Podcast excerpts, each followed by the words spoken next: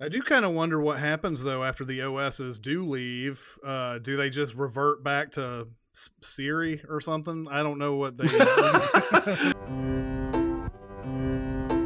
Welcome to Sincast, presented by CinemaSins.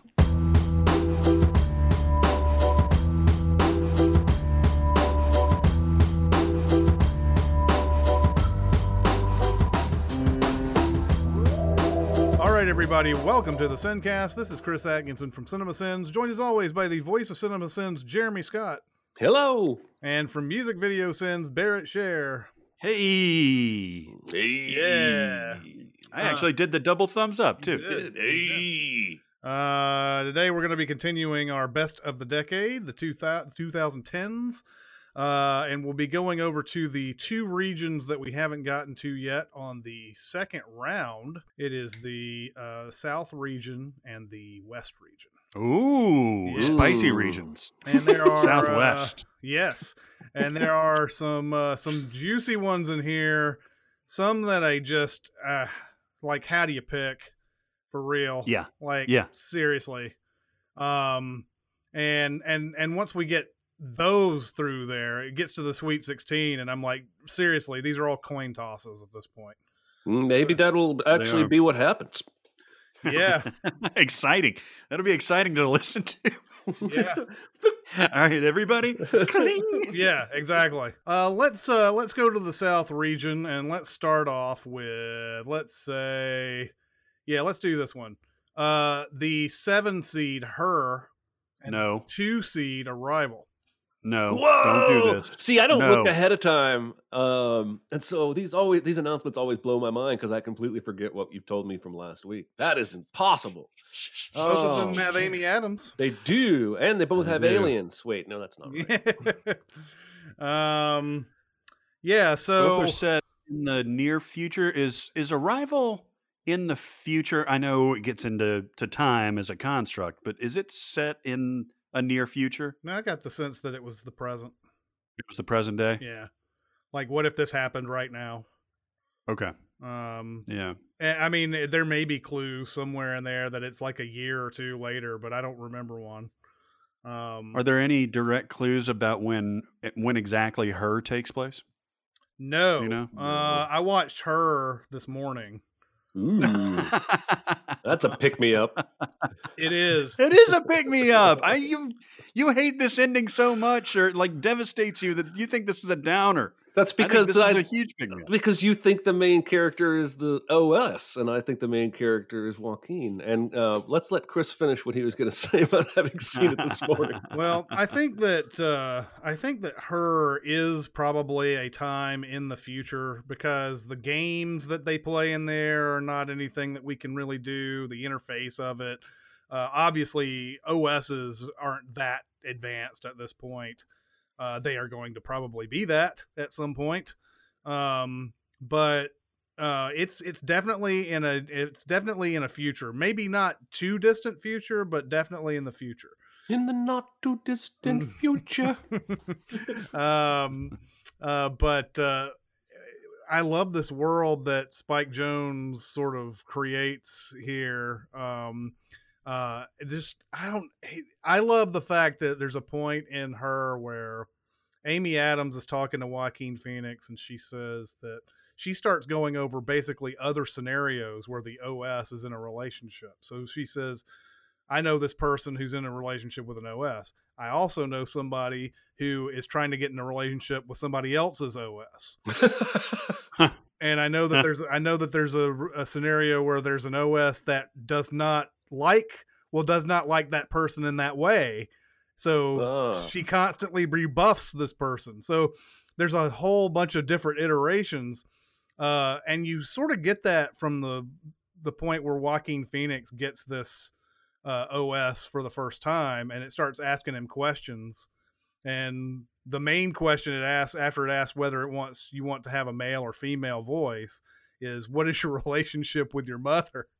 And uh, and he's, he says, "Well, it's fine, it's fine. Well, I, I don't know," and then just cuts off cuts him off. All right, we know what, we know what this is about, and and then and then gives him you know gives him Samantha, and uh and uh, just uh, the, the the little scenarios that that this movie invents are so fun. You know, just the idea that there's a market for uh, a third person to enter into a human slash OS relationship to be the physical embodiment. Yeah. Um, uh, it, it really thinks about its world and how that would affect uh, your relationships in the real world and what you could actually do with this technology. And um, there's a there's another thing in this that I that I was thinking of during this uh, sex scene that's in this movie. Mhm. Um, I wonder. I wondered if uh, the Samantha OS is so advanced that she actually does have a body in her mind, and that the sensations that she's feeling are real. Uh, I got that sense too. uh, that she's not just imagining some what it's what this might feel like, but she can actually feel it because she has she's so complex in her thoughts and what she there's there's several moments in this where you can see how the OS distances is dis, distances themselves from humans. There's a point where Joaquin Phoenix is reading a physics book and he's like on the first page and he's like, "Man, halfway through this, I can't I can't get anywhere near uh, what I need to on this book." Meanwhile, Samantha probably read that book uh, like in 0.02 seconds and understood everything. Mm. Um, there's a lot of stuff like that. She there's a point where she's having a conversation with that philosopher that they that the OS is all built together. I think uh, is it Brian Cox that's the voice yeah, on yeah, that? yeah. think son so. Brian Uh, Cox. Yeah. that uh that that she's like we're having 12 conversations at one time and and things like that stuff that humans can't really uh figure out on their own because they only have this this brain basically so even stuff like that where she's having sex i i feel like she's actually feeling it I, I got the the feeling too. Um, do you think the developers of this technology intended for this to eventually happen? Meaning, not not maybe not the collective unconscious or whatever, but for each OS to evolve to the point to where they would be humans because she starts off essentially as his assistant, right? Like she reads his emails and she checks his calendar and she makes his phone calls. But like, do you think it was intended all along to become at least some approximation of what she becomes later on? it's hard to say because i feel like humans are the ones who built this os and they don't know what the possibilities of it are Yeah. And I think that the reason I think that no, I think the answer is no. They never intended for this to happen. Um, I think they thought this is an amazing AI and that it's always going to be subservient and it's always going to know that it's a computer, uh, but it's going to sound to us like a human. They didn't Right. realize that it would become its own sentient self and everything. So I, I think that the the movie does a pretty good job of distancing itself between what the the OS knows and what it can do between what the humans can do and that's what I read into it is that the humans never intended for this. Because one point I'm sitting there thinking wow what a what a PR nightmare this is if you're a business selling this OS and the OS like doesn't exactly behave the way the human wants it to. Like Mm. it may do all the things that it wants to but it's got its own thing that it wants to go off and do. I mean that's going to be that's going to piss people off Well, there's no. At least I don't think so. There's no like Oscar Isaac and Ex Machina character that you see as the mastermind of all this stuff, right? No. You? I think it's just Yeah. a company. I think it's just like, honestly, I think it's like Apple or somebody, and you probably even signed away in some long ass terms and conditions document. Um, you know, any right to sue if the OS doesn't do what you want it to do or leaves you to be part of some space consciousness breaking your heart. hey he's got amy adams at the end they're hugging each other on the rooftop they're good That doesn't Uh, mean they're going to be together, does it? they probably won't be together actually Yeah. i mean Yeah. you know he does mention God, I love their relationship. I love the the fact that I don't think it ever. It doesn't seem to me that it was ever sexual. Or did he say that they did date at some Dead point? date for a, a minute is what he says. Who, however long a minute's supposed to be in that in that uh, universe, but Uh, he said, it, but they're such good friends, you know. yeah, he just says that it, it just didn't wasn't it didn't work out because it just wasn't right or something like that. So it was very vague.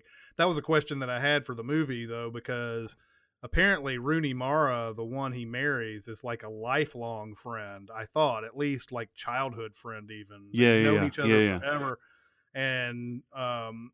And I don't know where he had time to date Amy Adams if he was dating Rooney Mara at the time, or I mean, it, there's a number of ways that could have happened, but I'm just saying that it felt like that Rooney Mara was always there uh, during that during his dating and then a subsequent marriage and everything. This Wow. guy's life, man. He's he's been with Amy Adams and Rooney Mara and a date with Olivia Wilde and he falls in love with Scarlett Johansson's Mhm. He does. Yeah. he does. Yeah. And and I still bawl my eyes out for him at the end of the movie. yeah, yeah, exactly. I mean, you can see he's got the combination of certainly the the, the creativity and the, the the words that he can generate for Yeah. these these things. So I think he's got game. You know what I mean? yeah. He's he's good looking. Uh, like I said, he there's some traditional like movie star uh, shots of him in this, and I guess he's moderately successful. I mean, he's he's got this kind of smallish apartment, I guess, but he can afford this OS system, and Mhm. you know he's he's work got a steady job. I do kind of wonder what happens though after the OSs do leave. Uh, do they just revert back to Siri or something? I don't know what they. yeah, whatever whatever the previous, you know, incarnation was, they'd have to, right? Because then this is how humanity learns a lesson. If we make it any smarter than the line must be drawn here. If we make the computer any smarter, they're going to leave us eventually. I do love the part too where uh, Chris Pratt asks him if he wants to come out with his girlfriend to that, you know, the boating and the beach and all that, and and uh, Joaquin Phoenix is like, "Yeah, I can bring my girlfriend. I just wanted to tell you that it's an OS though." And he goes, "Cool. Well, we're doing it like blah blah blah." He just doesn't even Yeah. doesn't even acknowledge. He's just like, Yeah. "Cool." um, it mo- it goes up against Arrival. Um, Mm. and uh, just Arrival's just so good. It's just so good, and I know that Arrival and her. This is a this is a tough matchup, but Arrival man, is, um, God, man, is it? It's it's it thinks about things on a different level. It, both of these movies think of things on different levels, um, and uh, and I really I just. trying to pick between these two is going to be so hard, so hard. if Um, you if you just ask, if like a random person said, came up to me and said, "What do you think the best movie of the last decade was?" These two would pop instantly in like the top. I don't know, five or so, mhm. and we have to choose between. I mean, you think the average person would say that, or you think you would say that? I would say that. Okay, I, I, was I- like say, immediately if if like you know just kind of like pop quiz hot shot what would come to mind i think arrival may uh, come come first um but then her would be up there too with a with a handful of these these other ones but i mean those would be kind of my go-to answers Well, yeah, I can see that. I don't think the average person would would say either one of these. Uh, although I think Arrival has probably a broader reach than her. I think more people probably have seen Arrival than her. I could be wrong. What do you Um, think the uh the the pop quiz um standard response from the average person would be for best movie of the last decade You don't Just even want to know. I don't think you even want to know. I mean, if they if they're being generous, it might be the Lego movie. yeah yeah Some people are going to say Avengers. uh, avengers Some people might even say Wolf of Wall Street. I heard uh, a friend of mine the other day say Once Upon a Time in Hollywood is Yeah. his best of the decade, um, or at least in the top uh, uh, ranking. It- It's not, it didn't even make our bracket, but um, but like uh, you know, there's going to be a lot of those different. I would. It is. It is interesting what the common uh, common the commoners. Yes. Uh, I guess that's a Freudian slip because I do think of Well, you as common people. No, I uh, no. Uh, what what the everyday person who goes to watch, you know, uh, a handful of movies every year is going to pick as their best one? It's a it's a good Yeah. it's a good question actually. I don't really know. I don't think they would pick her or Arrival. Is my point. No, I think these are two uh, diamonds in the rough still that have, have yet to really reach uh, the mass audience they both deserve. So we heavily, heavily talked about Arrival the last time, and I feel like we've already talked about it a lot. So do we want to go ahead and vote on this? I one? mean, the answer is yes, but my heart says no. well, let me ask you this: Is this the first uh, Denis Villeneuve Villeneuve uh, movie that you guys saw? Because I saw this, I think, before any of his other stuff, and it prompted me I to saw, to watch it. I saw uh, Prisoners before this. Okay, okay, but you hadn't seen Sicario before this, right? Uh, no, Sicario came after. I did. I went on a big run of his movies after Arrival, where I saw Sicario, Enemy, uh, and that what's that other one? That's one of his first ones he did. Um, A piece of fruit in a cup. Piece of fruit in a cup. Uh, but in French. yeah, um, but uh, but yeah, I saw a bunch of them after after Arrival for sure. Um, but um, yeah, um, I, I feel like I, I feel like we talked a ton about Arrival last time. So uh, anyway, all that to say, as as beautiful as I think her is, I'm going to go with Arrival on this one. Oh, Mm. I'm gonna go Mm. with her. Mm. I think I could. I think I think Arrival is close to a perfect movie, but it's not to me. And this is just picking between your children. To me, it's not as enjoyable of a watch as her. Her is so vibrant, and there's there's so many ideas, and there's so much that you can really dive into, uh, and and there's a lot of people in it. Yeah, And so yeah, I'm gonna go there are a lot with people. her. Okay. Oh no! oh no! Uh, everything I think of that would win one over the other, uh, the other one has as well. Like really high concept that um, I'm ga- I'm engaged in. Um, God, I'm going with her because of the Wow. emotional punch. Arrival, I think, is probably more best picture quality. Uh, maybe I don't know what to say. I think Arrival is in many ways better. Uh, it's certainly more intellectually stimulating, um, but uh, her wraps itself around my heart and makes me feel, even when I'm on the sixth or seventh viewing. So uh, that's I'm- Wow. I'm sorry. I'm sorry, everyone. I'm sorry. uh, her That's move on. I think that's a surprise to me. I thought that Jeremy would go Arrival for sure. Oh, man, I'm surprised. by I. I was pretty sure Barrett would go her, but I can't. I'm not upset about. I'm just upset Arrival's gone. I I am too. Uh. I am I too. know. I'm That's not- a bad matchup. I think that. Uh, I mean, I love her moving on. That's that's great, but Arrival not being there anymore kind of sucks. I agree. Um, so her will move on the seven seed, upsetting the two seed there. Wow. Her will move on against the winner of the 11 seed Steve Jobs and the three seed The Big Short. Ooh. Is that what Mhm. we're talking next? That is what we're talking. Steve Jobs against The Big Short. The big jobs. The Big Jobs. there is a there's a way we're we're going to be discussing two Aaron Sorkin movies today.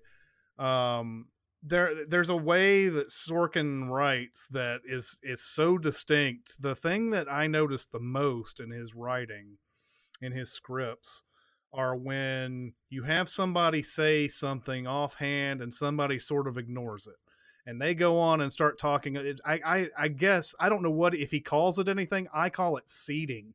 So he hmm. seeds something in the script where somebody has a dialogue with something. They say they they don't really talk about it. They go on with their normal conversation, and then a person suddenly remembers the thing that they said a minute or two ago and brings that back up, uh, and they start talking about that and everything. It's just a, it's a weird na- it's a weird ebb and flow that goes in these Aaron Sorkin scripts, and it's all the way through Steve Jobs. Oh yeah. Uh, Steve Jobs has that a ton, uh, where where somebody will say something offhand, they won't talk about it, then it comes back later. Um, but uh, Steve Jobs, much like Social Network, just it just moves. It's just a constantly moving movie. Um, hmm uh, there's no stop in it really. There's no even though there's uh, there's points where people might be discussing something in a room and not moving anywhere.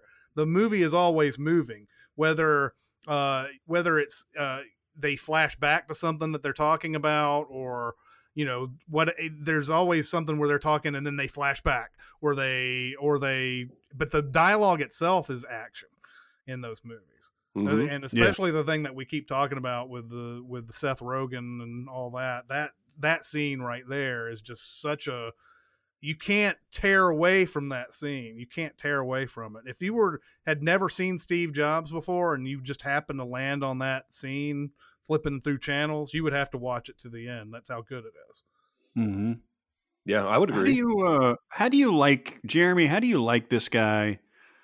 Uh, this guy, this actual guy, uh, as a character, so much when you find somebody like Daniel Day Lewis's character in Phantom Thread so reprehensible.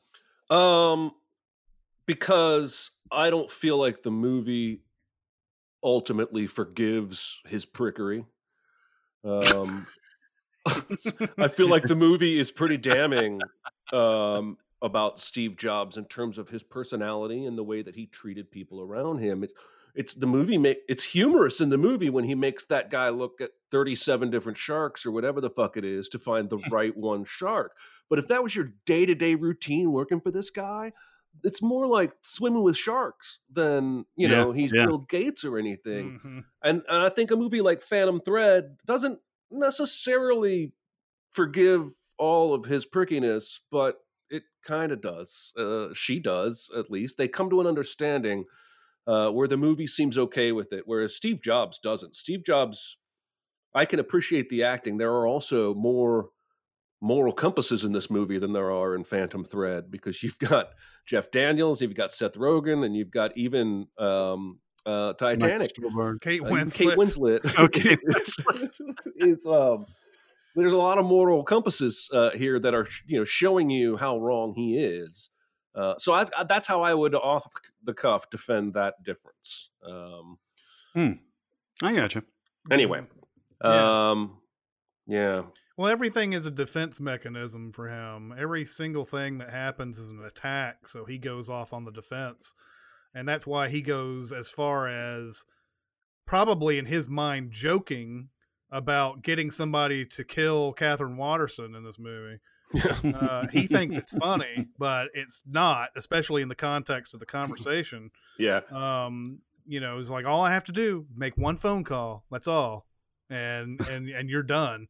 And she's, what are you talking about? What are you, t- you know, what is Yeah. this? What is this coming from? Um, but like everything in that is is him defending.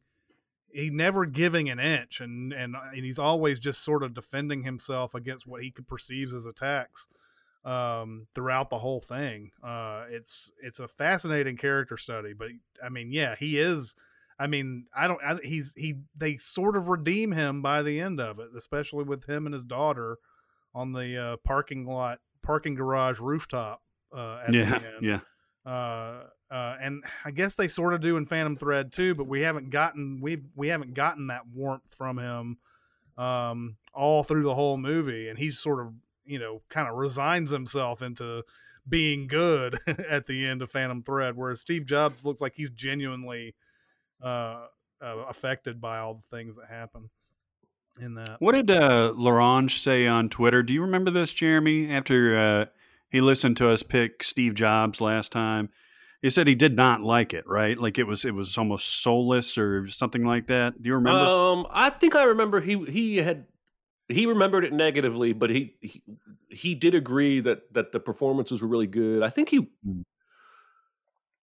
Mm. I don't know how recently uh, he had seen it. I don't really want to put words in his mouth. I don't quite remember, but I, I don't think he's alone in that opinion. I think he was Yeah. mostly surprised at how high we were on it. Hmm. Um, and uh, but I've heard even my brother, my brother asked me for a list of movies to watch because he's self isolating like everybody, and uh, Steve Jobs was one of them. And he was like, "Man, I really enjoyed that a lot more than I expected to." And I was like, "Well, that's Yeah. kind of, it's kind of how I, I was when I Well, watched it." Do for sure because you don't really know what to expect. I mean, you you hear it's Danny Boyle, and then you hear that it's Aaron Sorkin, so maybe you do have a little bit of of uh, expectations. But you know, how do you make a story about three different tech expos essentially If uh, backstage? Like, how do you make that interesting? You if know, you Yeah. told this in a traditional manner, uh, where it's just the rise of Steve Jobs, and let's start in 1984, and then look at his life in between, you know, and uh, uh, in between the expos, and just kind of tell it straightforward like that and everything, then you, you're going to have a different experience with this because it's. Um, uh, it's it's just not going to move the way it does. I, I think it's constantly just crackling the way this movie is moving the entire time. Whereas if you told it in a traditional biopic method, you'd probably hate this guy even more. Yeah. Um, yeah, and uh, and and it and it wouldn't be nearly as entertaining uh, as it is. Um, I would love to know the work collaboration on this. Like, what was Danny Boyle's idea? What was Aaron Sorkin's idea? Um, what was Fassbender's idea, right? yeah, exactly. Yeah. Uh, or Fincher. Yeah, yeah, was- was Well, no, set. Fincher Fincher was attached early. Um, that's came out in the whole Sony email hack. Was Oh, that that's right. Fincher That's was right. Really going to make that movie. yeah. So so yeah, of all those creative minds there, who who was the ultimate? You know, I mean, everybody's going to point and say Danny Boyle ultimately, but um, but this is such a Sorkin script and such a you know it it, it feels like Boyle is sort of keeping up with it. Uh, Well, I'll tell you Yeah. what. I watched the Danny Boyle movie yesterday. oh, Yesterday, yeah, yeah. Uh-huh.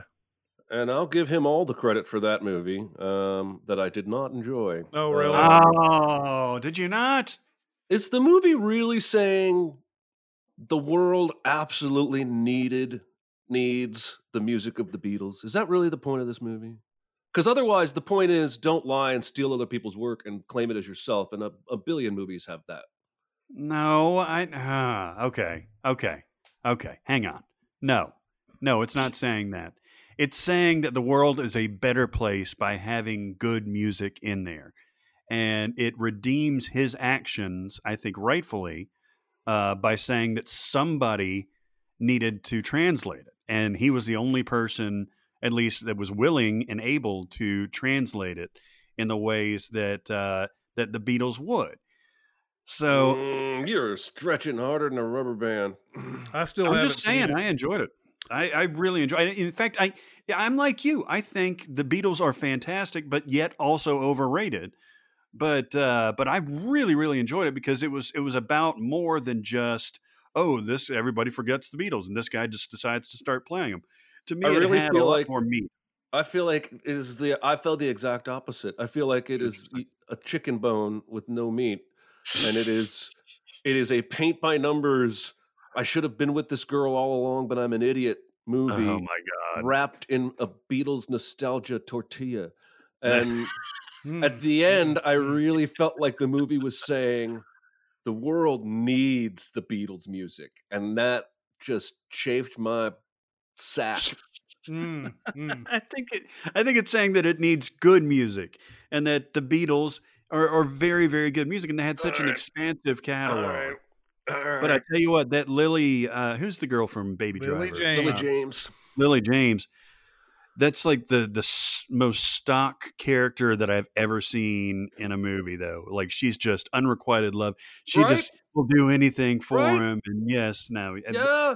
the rest of the movie I liked. All right. Well, I still well, haven't seen we're- it. It came on the Oh. other day. I uh I, I watched about five minutes of it, but I didn't have time for it. So Well, we need eventually to know what you think to to split the tie here. Uh, Yeah, it's not exactly. no rush. uh, the the the Danny Boyle that I saw uh, that came on was Slumdog Millionaire. ah, well, there you go. I watched. I watched. that's a I movie. watched that. I don't like that. Yeah, I don't know why you don't like that movie.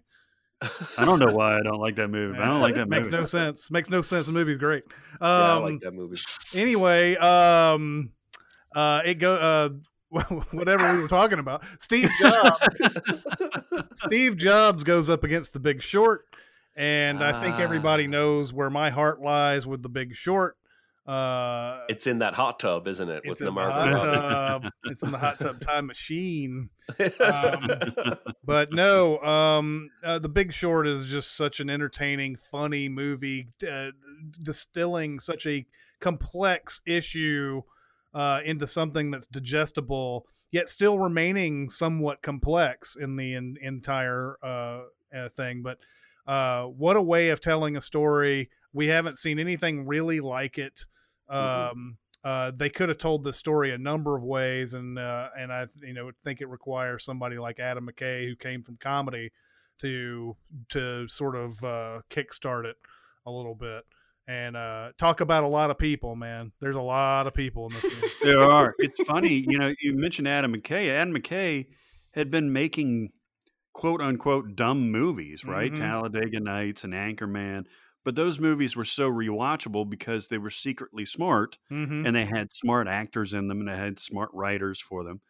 Uh, and so it's a surprise that McKay could handle subject matter like this, translating it. But if you look back on his previous work, maybe, maybe not. You know what I mean? hmm Yeah, uh, it's uh, it is kind of hard to believe that this guy made this movie. Although we're seeing that a lot with uh, with a lot of directors. You know, I mean, we talked about. Uh, I think last week we talked about how Jerry Zucker went on to do Ghost and and Yeah. First Knight and everything, and we saw one of the Farrelly brothers do Green Book, Yep. uh, which is a movie. I mean, you you can not like that movie or like it; it doesn't really matter. It's still hard to believe that that guy made that movie.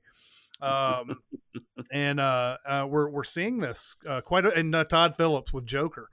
Uh, it, it it feels Yeah. like there's almost like uh, uh, uh, a, a a turning of the tide where comedy direct comedy directors want to like figure out how to do something dramatic in their lives. Uh, they don't want to be pigeonholed as this comedy director and everything, and that's happening a lot lately. I think um, I remember ask, asking after Get Out and A Quiet Place, you know, what's with these comedians making great horror movies? And somebody on Twitter rightfully pointed out they they understand good timing. Mhm. Like a comedy, a lot of people have said in Hollywood uh, that comedy is harder than drama. It's harder to be funny on film than it is to be, you know, angry or whatever. Um, and so if, if somebody is good at comedy, they know the beats, they understand the setup and the punchline, and you can translate that to thrillers and horror and action. Um, so I, it does feel more like a natural progression than I used to think when I was first looking at it from the outside. Um, like so, make no mistake, The Big Short is not exactly a drama or anything, but it it's definitely a higher level of I don't know. Uh, I, I hate I hate saying that because comedies to me are the same level as any drama. Mm. Um, uh, that's something that we I think we sort of grow up to believe that comedies are lower because they don't get Academy Award nominations and all of that. But it's hard to do those movies, uh, do a classic comedy anyway. But Big Short is is a little bit elevated as far as performance, and it's not just trying to make jokes left and right or anything. It's not trying to be just silly over and over, is what I'm trying to say.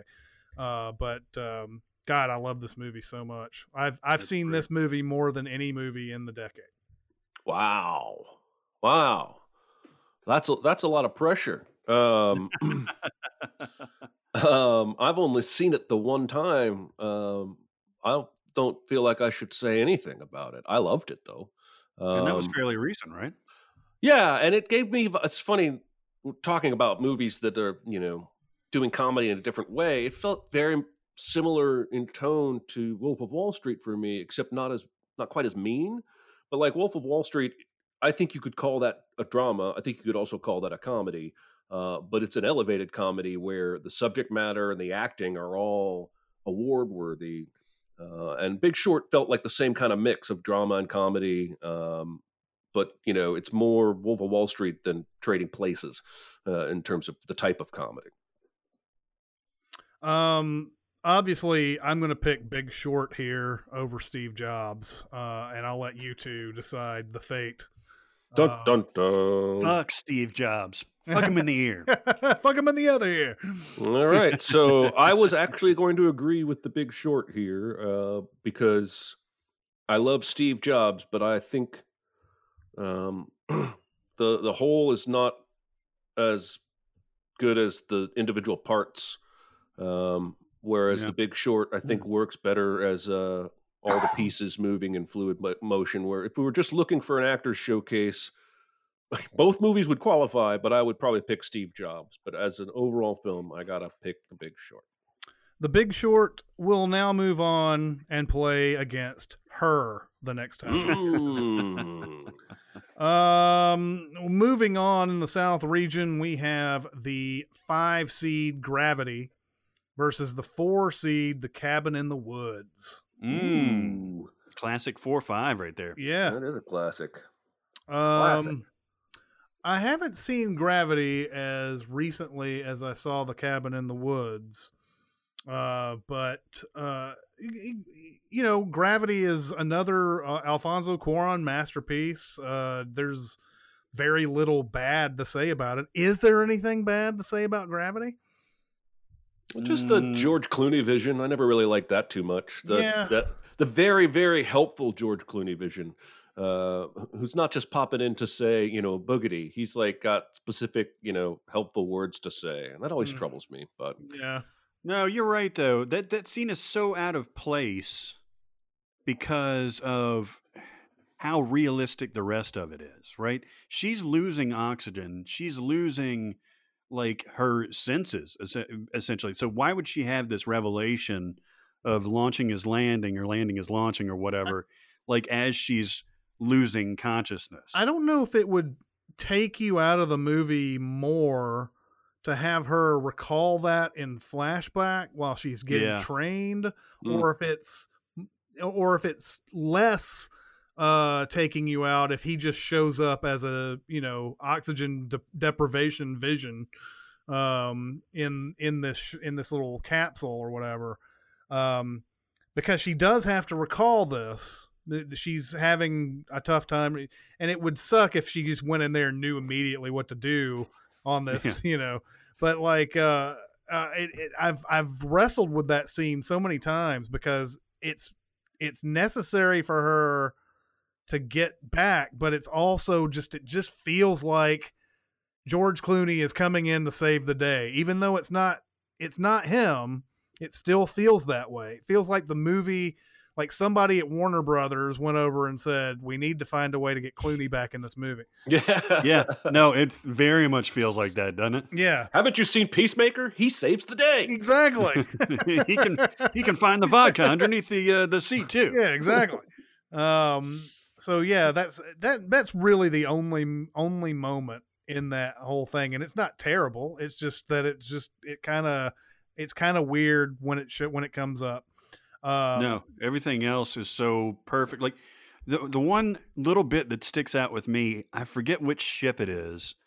It may be the second one where she uh, she finally gets in, and you have like the a, a momentary uh, lapse of uh, no, it's the first one. It's when she gets into the the, the space station ISS, and uh, you have this momentary like oh she's fine. She has that fetal position thing, and then as she's climbing up looking for for Matt, you see this little spark of flame go by, and you're like, ah, that's probably fine. And then all of a sudden, like you see, you see like a big fire raging down the, and then it keeps on going, and it keeps exponentially, and then it starts that tension back up again. You know, mhm. Yeah. like they say in The Martian, NASA hates fire. They do. Fire Yeah. in space makes everybody die. um but yeah it's so intense i don't i i i've never i haven't had this much of an that much of an experience in a theater.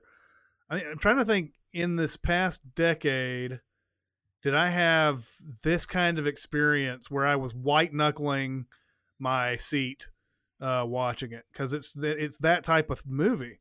Yeah. um when the when the all the space trash uh finally comes into their little uh their little area and everything and the the very spare music that plays during it and Mhm. everything it really just oh my god you're like uh, like anything could just come out of nowhere and just slap her in the face and she's done Yep. um and uh, and uh, it's just one of those. It's one of those things, man. I've, I, I'm. It's that and Mad Max Fury Road probably uh, that similar type of uh, situation where you're white knuckling the seats, Yeah. um, watching it and watching it in IMAX too. yeah. Jesus. I still regret that I didn't do that. Hmm. Or in 3D actually too.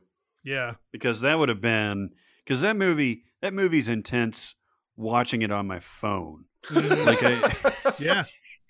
hmm I can't imagine like actually seeing the the space debris coming at Oh, you. It's so it's such a stunning sort of achievement, and um, and I I don't- I don't know. It's such a simple movie. There's not much to discuss. It's just that, um, uh, and it feels like we shortchange it sometimes because there isn't. It's an hour and a half, I think. yeah, it's brisk. Mm. Yeah, uh, and uh, it's it's very basic. Like, uh, space trash is coming for you. You need to find a place. wha- You need to find a, a way to get out of that shit. yeah. Um. Uh. But um, it goes up against the cabin in the woods. Um. I did. Mm. I saw that one. I guess what three weeks ago. I guess somewhere around there. So that's how fresh it is in my memory. Um and uh, it went up against a movie that I, I picked against it. Um, uh, eighth grade is what it went up against. Mm. Um, but uh, now that it's going up against Gravity, I don't know where I'm going to go. Um, but uh, but man, Cabin in the Woods, another movie that's just so inventive and fun. We've we've been talking a lot about. th- There's a lot of these movies in this bracket. Uh, Yeah. Just uh, just a just a just a super fun like way of looking at a different kind of genre. Um, uh, and uh, I love the I love the idea. I, I think I hate the ending of this movie. Every that's what we always bring up about the Cabin in the Woods. The very ending. Yeah, but I like everything around it. I like the I like the fact that the, the that Japan has their own uh they and then we get to see glimpses of of like what Japan is doing for their for their like whatever is gonna ha- you know like the the the the schoolgirls. And you're like there's no way they're getting out of that. They're like even Bradley Whitford and Richard Jenkins are like well even if we we fail they're gonna get they're gonna easily this is gonna there's no way they're gonna fail and then, then by the end of it like the little girls have figured out how to sing a song and do the seance and all this crap. oh my god And, and Jenkins goes over and he's like, "Fuck you, fuck you, fuck you." the whole back I caught this actually the other day. The whole back half of this is the most inventive and fun stuff ever. Like even when she goes down, like he gets stabbed when they're trying to escape in the RV. She goes down into the water, swims up, gets to the dock, and they're already celebrating because they they blew the bridge and all that stuff. And they're already celebrating. Uh, and then, but it's just you know the the the three or four of them or so and then the the big guy starts attacking her and everything and then you cut to this wonderful like one shot of or close up of bradley whitford he's like you know i almost was rooting for this girl like you know it's not her fault she was put into this thing you know sometimes i think oh tequila is my lady he sees like uh, he sees the rest of the party coming in and it's a complete departure it's the greatest thing ever Uh, I Oh will my say the grossest thing about the movie is the tongue kissing of the wolf face. Um, Yeah. not anything bloody or stabby, but that uh, making out with that fucking severed head gets me every time. Uh, I look away now. Um, I get I, I I get strangely turned on during that scene. I, mean, I think, I think most people do. Um, oh man this is when like inventive i don't know if it's people from the horror genre i don't think drew uh drew goddard was uh but like when uh the merman attacks bradley whitford and he eats his face and then the blood comes out as blow oh yeah, yeah. i just have Yeah. so much fun watching this movie it's so great it's a full-on horror comedy, uh, and I would probably put horror first, even though it's one of the funniest movies I've ever seen. And he must have a thing with two-way mirrors, Drew Goddard, because there's one in this movie, and then there's several in Bad Times at the El Royale. Mhm. Um, so, how do we decide here, boys? Mm, Yeah, mm, I don't know. man one is super super fun and super super rewatchable and one is, like you said, a masterpiece. Oh man! I'll vote first. All All right. right. Here's my methodology on this vote. Um, I think uh, Gravity is is technically superior. I think uh, Cabin in the Woods is creatively superior. Um, Cabin in the Woods is in my top three horror movies of all time. Gravity's maybe not in my top five sci-fi movies of all time. So I'm going Cabin in the Woods. Wow, that was Mm. very like measured. Mhm. I, And I, I'm telling you, this we're gonna we're gonna be creating all sorts of like reasons to make decisions as we move forward. Indeed. What do you think, Chris? Uh, why, why, why you do this to me? I was- well, it, it's going to be Cabin in the Woods. Uh, Oh, wow! Yeah. Sorry, Gravity. yeah, I I'm don't glad wanna- you guys made the decision for me. I don't want to see Gravity go, but uh, this is one of those. If you have one in front of me, uh, the you have the both of these in front of me. Which one am I going to pick? And I'm going to pick the one that's going to make me laugh and uh, is just entertaining throughout. And Gravity does lose just a little something when it's not on the big screen. Mm, mm, Yeah. Yeah. Uh, and that's not uh, that's not Gravity's fault. Uh, it's just that it's a it's it's a much better experience that way. Um, and over time, you don't get a chance to watch it on a big screen. I'm sure there'll be times where it comes back, uh, and they they they do that. Um, but yeah, Gravity is. I think the th- the thing is about it is that it's technically beautiful and it and it's intense. It's just so simple. Uh, in the Mm. end, if you're going up against a movie like Cabin in the Woods, you probably need to have some sort of pizzazz in this whole thing. yeah. Um, that you know, I think Gravity's probably a better movie than Cabin in the Woods. But what do I want to watch? Cabin in the Woods is what I want to watch over Gravity. All right. I think I would have gone that way too. Mm.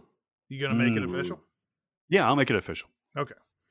Uh, the Cabin in the Woods will now go up against probably the toughest matchup against one of the winners of the toughest matchups today. Mm. Uh, the number one seed, The Social Network, versus number eight seed, Parasite. Uh, oh, fuck. I honestly think Parasite might be too low of a seed at this point because it's this is the kind of matchup we're getting here between one and an eight. I Um, forgot Parasite was even. Oh. I watched The Social Network uh, last night. Uh, Nice. To because this was something that I was like, how do I pick between The Social Network and Parasite? I haven't seen the so I hadn't seen The Social Network for probably since last year or something. Uh, and uh, again, Aaron Sorkin script that just kind of just moves and just and Fincher's trying to keep up with it. It's uh, this this feels more Fincher than Steve Jobs feels Dan- Danny Boyle, but but um but Fincher is always trying to keep up with what's going on in this thing too. He's really getting back into his music video roots almost with this movie Mm. Mm. especially when uh, Zuckerberg is doing this Facemash thing at the beginning of the movie. Uh, that that movie is going all over the place to make sure that you know that this is a how viral of a sensation this Facemash is going to be. At first, nobody knows about it, and then by the end of it, everybody's obsessed with it. And this is happening over a course of hours. Mm. Um, and uh, and so you you start off with the I guess it's the people in the Phoenix Club or whatever. Is it the Phoenix Club at the beginning? Yeah. Uh, that uh, you they they start off with this big huge party, and you know you have you have uh, people taking clothes off, and and you know and then by the end of it you see the the people who are in charge of that club they're up in their like rooms or whatever and they're like doing this Facemash thing uh all based off of this uh breakup that he's had with Rooney Mara again um and uh I, I noticed something I'd never really noticed her say this before in that opening conversation and it's mainly because I probably have never watched this movie with subtitles um huh. because there are two moments in this movie that are impossible to understand without subtitles. It's the beginning and it's the part where they're in the club with Justin Timberlake. No Huh. shit. sound oh, the the the dark club, the dance club. with Yes. When he's when Oh, he yeah, yeah. when the Victoria's Secret model goes off to the Oh, yeah, bathroom yeah. and he he does I'm CEO bitch and all that. That's that that club scene. I I remember when it came out in 2010 in a theater. I couldn't hear what they were saying. Mm. Um, but uh, but there's a point where she says the kind of guy she likes, and she mentions row crew in that in that conversation, Oh, Mm. wow. which leads to later when he when he asks the Winklevoss twins what they do, and he's like, "Well, we row crew." You can see like an extra bit of motivation for him to really stick it to these guys. Mm. yeah. Uh, it's something I had never seen before in this movie, and I was really happy that it, that I had finally seen seen that. Um, Zuckerberg's another character that you don't know quite know whether or not you should root for this guy. And knowing who the real Zuckerberg is these days, I know it's not. yeah, it's really really tough to to to root for that guy. But as it is in the movie, it's Jesse Eisenberg, and it seems like he has a little bit of a heart. Maybe not not a big one, but a little bit of one. Um, uh, the point where he said, I love this line too, where uh, he's he's alone with Rashida Jones in that in that conference room, and uh, and he goes and she says, "Do you hate these guys?" And he goes, "I don't hate anybody. Uh, I'm not getting sued. I'm not getting sued over this idea that I that I supposedly stole. I'm getting I'm getting sued because for the first time in the Winklevoss twins' life, something didn't turn out the way they wanted it to." um and i love that that sort of i don't know if that's even true or not but it's a truth for him and it really makes uh it really uh lets us understand where he's coming from and all this and um social network is just a badass movie man it just i i this movie's two hours it goes by like nothing um uh it, it's it, it's it's just technically just a beautiful movie uh, it's just the the problem is we're having that we're dealing with Facebook. I think it transcends transcends Facebook. This Sure. movie does because Sure. you because I don't know what is the reputation of Facebook these days. How many people is it? It's just an old person social networking site, now, right? Is it? Is I it, think so. is it any? Is it any? Is it? It's not cool anymore, is it? Oh no! Like I don't think anyone twenty five and under is on Facebook at all. oh, I don't really? know. I don't know where they are, um, but and I think a lot have gone to Instagram and Snapchat and TikTok and Flip Flap and Zimzam. Right. But um, uh, but yeah, that's part. That, that's part of it. Is it going to have that cultural, long lasting significance? Um, but you're right. I think it transcends Facebook. Uh, it it's really about a lot more than just Facebook. Honestly, it's It about, is. it's about a lot of different things and um yeah he says in that uh that other that other deposition if they were in the if they were the inventors of facebook they would have invented facebook hmm and basically his line the entire movie his moral line the entire movie is if you didn't get there before me tough for you Mm-hmm. uh, and he justifies everything that he does by thinking that the first is best. It's basically a Ricky Bobby of like coders back in. if you're not first, you're last. Um, and yeah, I don't think you're supposed to root for him. It does try and give him that that ending sort of suggests you know he's a person too and he's got feelings yada yada but n- nothing he does the entire movie is anything but self-serving hmm Nope. um, even his even his obsession with uh, with Sean Parker is just self serving, right? Because this is a guy Andrew be Garfield guy. can't get me to that level. Exactly, This guy exactly. can. It's so Yep. funny too when he moves out to California and the the chimney like topples over or whatever and all that and Sean Parker Son comes Sean Parker. yeah Sean Parker comes over and and he's like wow you moved out here he's like I'm just two houses down not even thinking that Zuckerberg for sure bought that house because Sean Parker was there uh, not Right. even thinking of that uh, but man yeah um, it, this movie's just so kinetic and it's just the the cinematography of it is so uh, interesting and uh, it draws your eye to every. I mean, like every frame draw you just draws your eyes into it. Um, uh, yeah, I think with a different director, this movie would have been maybe watchable. Yeah. Like with with Fincher in particular, he he's the best part of this movie. Now Andrew Garfield does a great performance. Timberlake gives a great performance. Eisenberg gives a great performance. But like the reason that you watch this movie is because of how it looks and how it's paced and how it's written. Mm-hmm. Yeah. Uh, it goes up against Parasite, and really, honestly, guys, whatever wins out of this, I'm going to be very sad to see go. Yeah.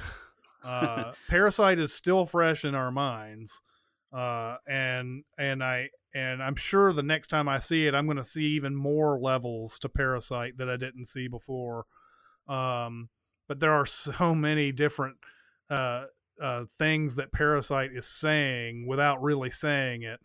Uh, and uh, and on top of that, it's just a very entertaining and creative movie. It is like you can watch it. This is this is this is one of these rare movies, man. You can watch it on a, a few different levels. You can just take it at the surface level of what the, what the characters do, and it's entertaining as hell.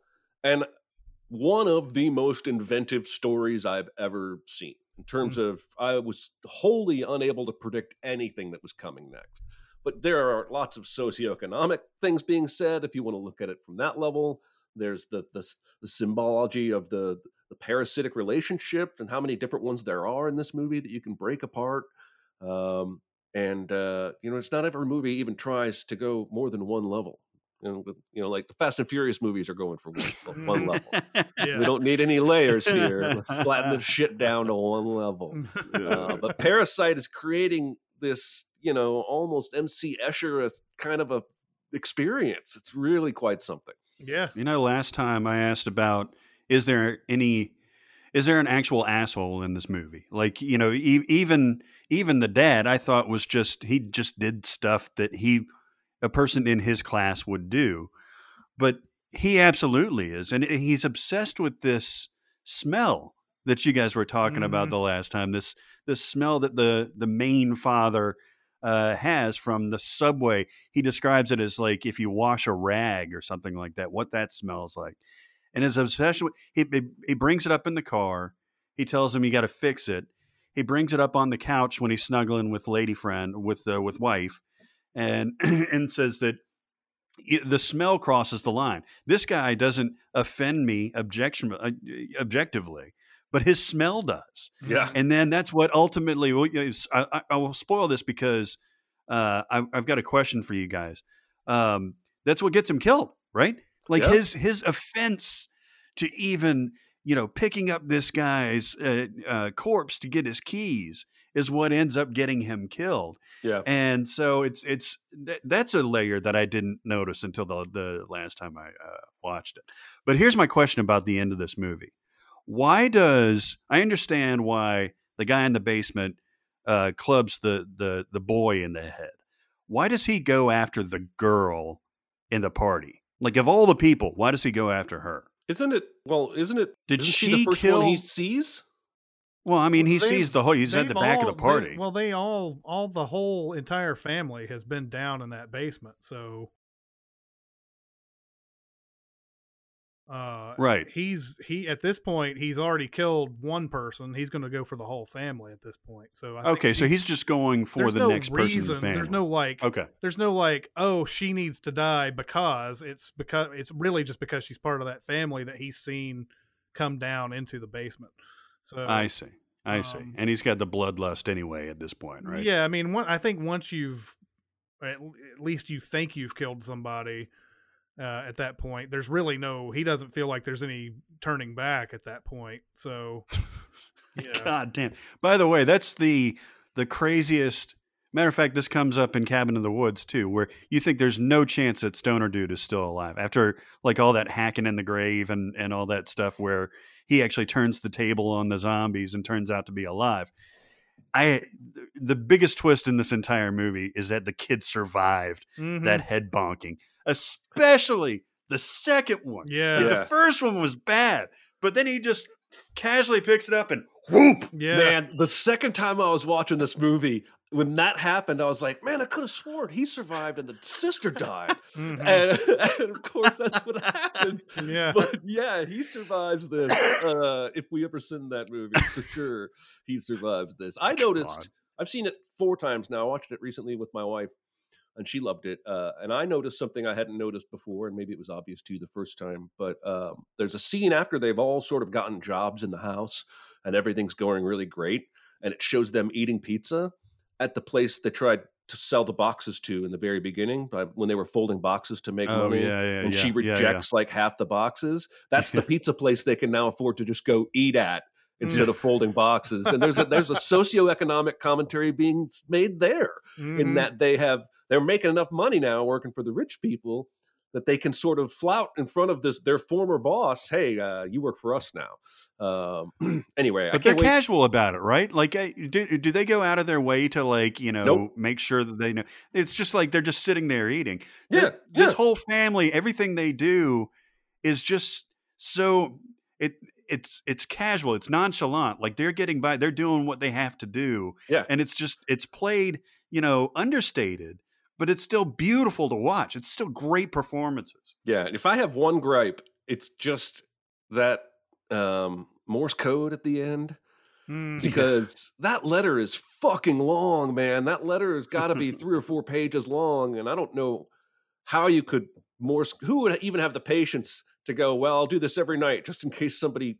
What is he going to do? What if he catches you halfway through the message? It's so fucking long. Do you repeat it? I, it falls apart a little bit there for me, right? Right at the very, very end with the Morse code messages. But that's a very, very tiny, tiny gripe. Uh, what are we going to pick between these two outstanding movies?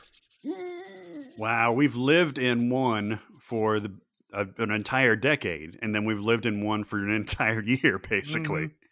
Oh, jeez, jeez, uh, Pete. I, I because I've lived in it for so long, I'll pick Social Network, but uh, Parasite's a movie that I'm going to go back to a million times. Okay. Me or Uh, you, buddy? I'm going to pick Parasite. Mm, Oh, wow. mm. Uh, before we started talking, I picked Parasite. Um, and it's the same uh, logic as last time. I think Social Network is a potentially technically superior film. Uh, it is technically exemplary, um, but uh, Parasite is uh, far superior in terms of creativity and ingenuity. Um, and that seems to be what I'm craving more these days. And so Parasite wins. You're Yep. going Parasite?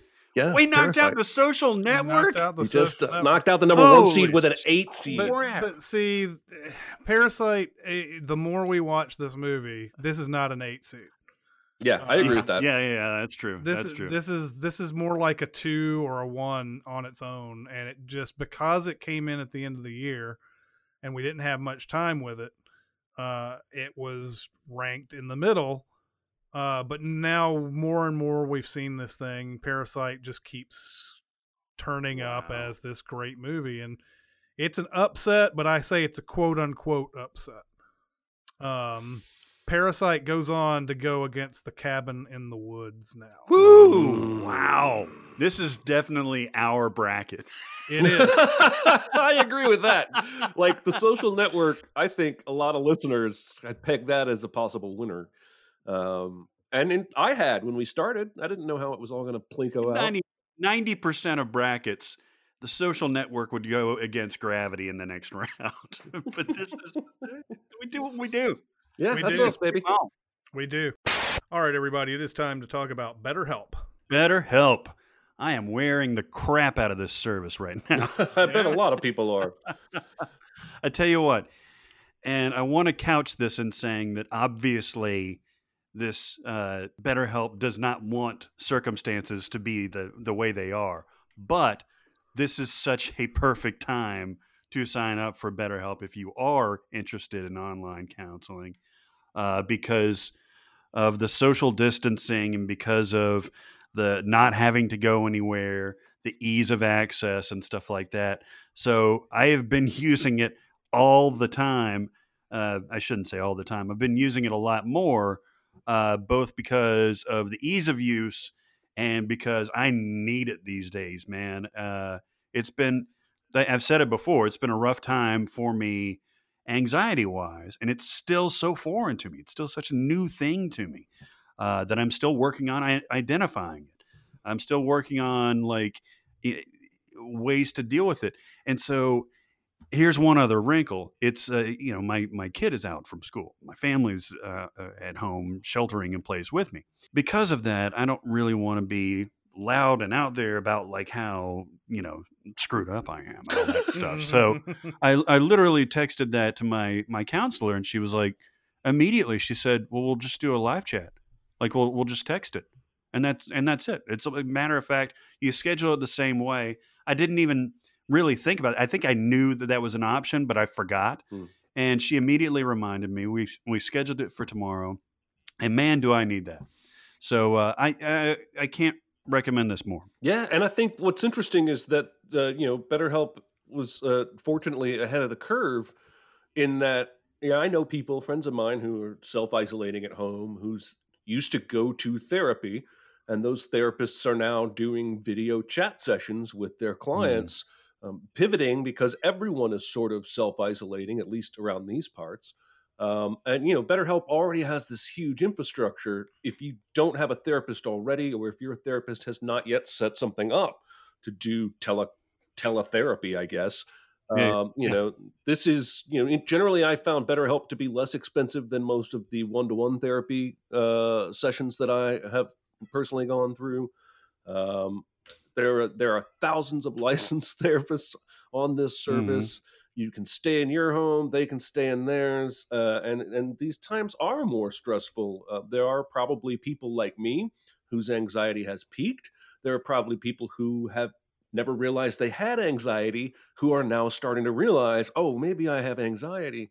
Uh, and this Mhm. is a, a great service uh, that um, I think you know I would be telling friends and family about, even if it wasn't you know a sponsor of the podcast. Yeah, and and and I really want to emphasize that whole different methodology. It's not all what we're doing right now where we're talking and we're seeing each other and everything, which is very useful when it comes to friends getting together and doing a podcast.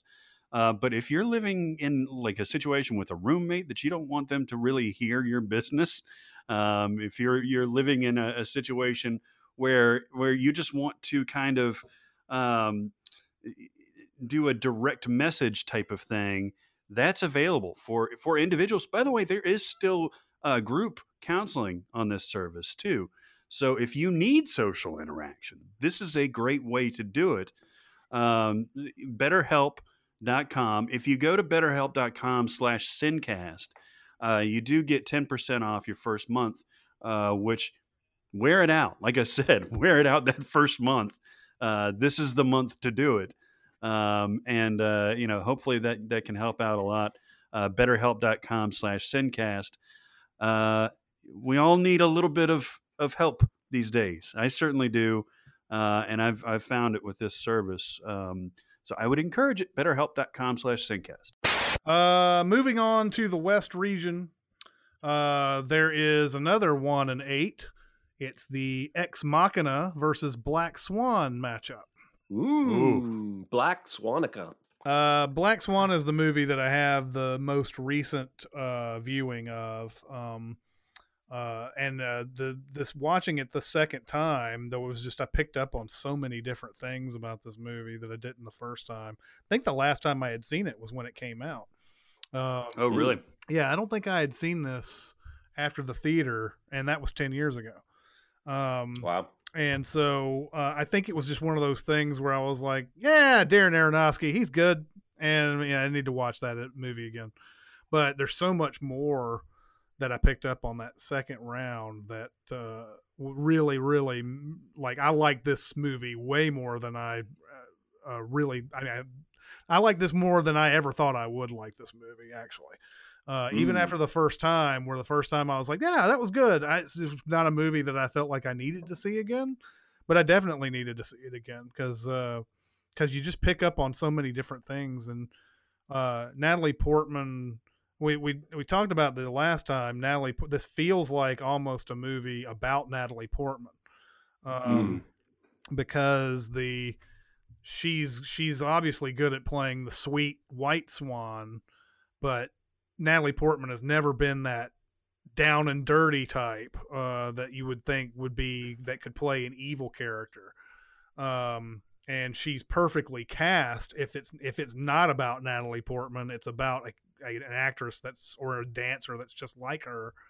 Mhm. Um, where it, you you can't see her flipping that switch because especially with anybody who's watched movies as long as we have, Natalie Portman rose up as a child actress and she was always the sweet innocent person all the way through and like that's why that that's why that Natalie Portman rap on Saturday Night Live is so funny because it's so Right. against type um and um and so she does this and and yeah the i i just love the i just love the fact that she is playing this character she's playing this this person who who just can't flip that switch quite quite yet.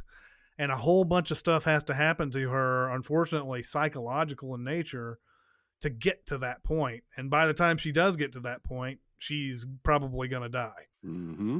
Do you uh okay, I'm I'm kind of just going through this to to see how much experience they had uh Mila Kunis and uh, and Natalie Portman uh in dancing because the dancing seems very authentic in this movie. Mhm. I know the Benjamin Millepied had a hand in it who's actually a, a ballet dancer, Yes. right? Who Mhm. became her husband. right Uh, but uh, a few months closer to filming, she began cho- uh, choreography training. Uh, Kunis engaged in cardio and Pilates, training seven days a week, five hours for five, six months total. I cannot imagine this singular focus on one thing. Uh, Oh. Just you're like, okay, I have this movie. It's a Darren Aronofsky movie. I'm gonna go into this this one little place, and for five goddamn hours, I'm going to fit and tone and and just shred my body. well, I mean, it, it paid off because I mean, it's just like with uh, Mickey Rourke going through his transformation to go get into the wrestler. Mhm. Like, it there's there's a specific type of authenticity that you can't get unless you you have actors buy into stuff like that. And this one, I think, pays off. I think it's interesting you brought up the wrestler. I was just thinking about how the wrestler and Black Swan both uh, are asking, uh, w- "Would you kill yourself for your art? Yep. Hmm. Um, how far would you go? How, how how much will you hurt yourself for the art that you love creating?" Uh, it's a very. It makes me wonder. To to go on a complete rant to the side, it makes me wonder if making a movie is hard for Aronofsky, and if it takes a toll on him physically or mentally uh, to make a film, and that's why this theme is seen in so much of his work. Just Yeah. a side psychiatric thought. Yeah, you see that in uh, Requiem for the for a Dream too. The the same Yeah. same sort of Would you- How Would far? you kill for your fix? Uh, would you kill yourself for your addiction? Yeah. hmm Yeah. There's similar themes in Mother too, uh, which which is a movie that I think is has now just been buried. I don't think I think people are just barely going to talk about Mother down the road, especially as it comes up with the Aronofsky films.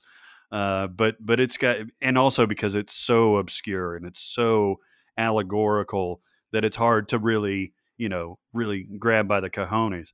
Uh, but uh, but it does have similar themes about um, rediscovery and rebirth and that kind of thing and and what you have to go through to get to a certain end Um, it goes up against Ex Machina, which of course we have praised on this podcast many times.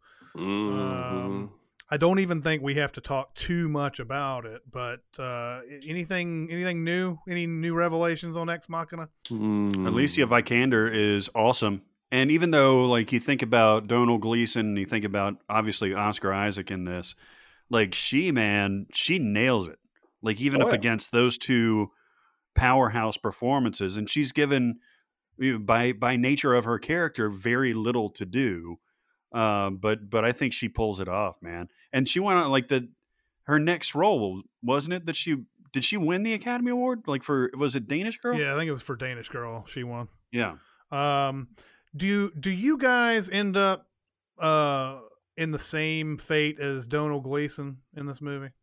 Do you if you guys were were thrown into this house, Yes. are you locked up at the end? Are you Yes, I would fall in love with her. She would play me like a fiddle. I'm just a stupid romantic with a dick. pretty much the same. I, I feel the same way. Uh, at the end of it, it's easy to feel superior in some way, right? Like, oh, I know what happens. Yeah. Uh, but I was thinking about this the other day. I was like, what would I, how would I react to this? Because I would start feeling this sort of empathy and this sort of need to get her out of this and that she's really truly falling in love with me and that if I can if I can just get her out while Oscar Isaac is passed out, I can I can take her home and we'll have a life together and all of that. Uh, and you don't think about any of the stuff. You don't think about that the ending of this movie. You're just trying to get her safe. So I I, I think I would be locked up at the end too. I don't.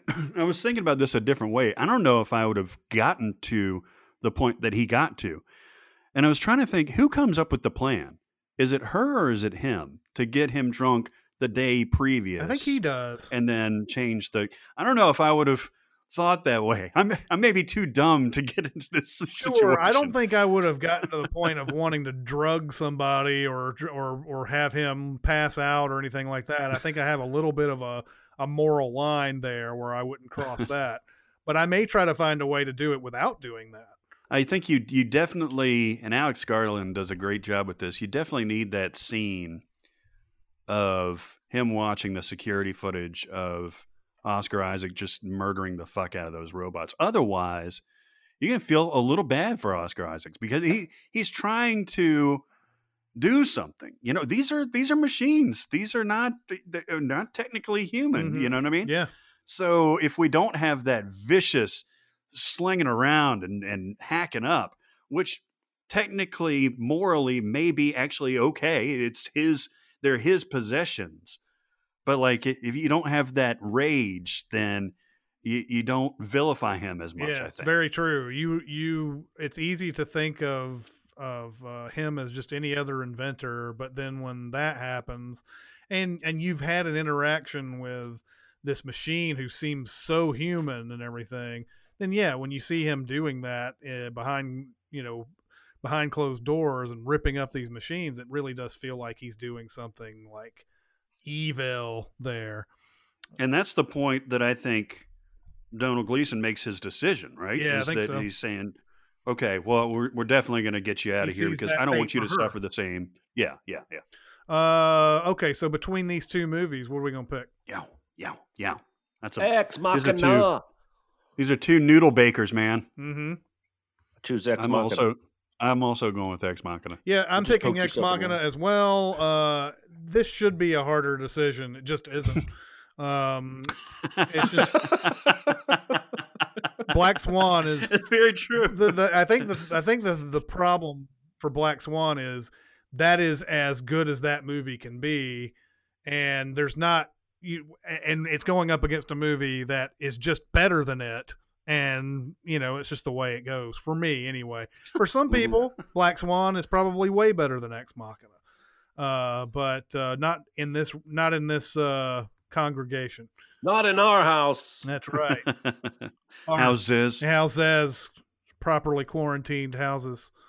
houses? Uh, Ex Machina will go up against the winner of Paddington 2. Surprise 12 seed winner over Inside Out last time. And uh, the four seed, The Wolf of Wall Street.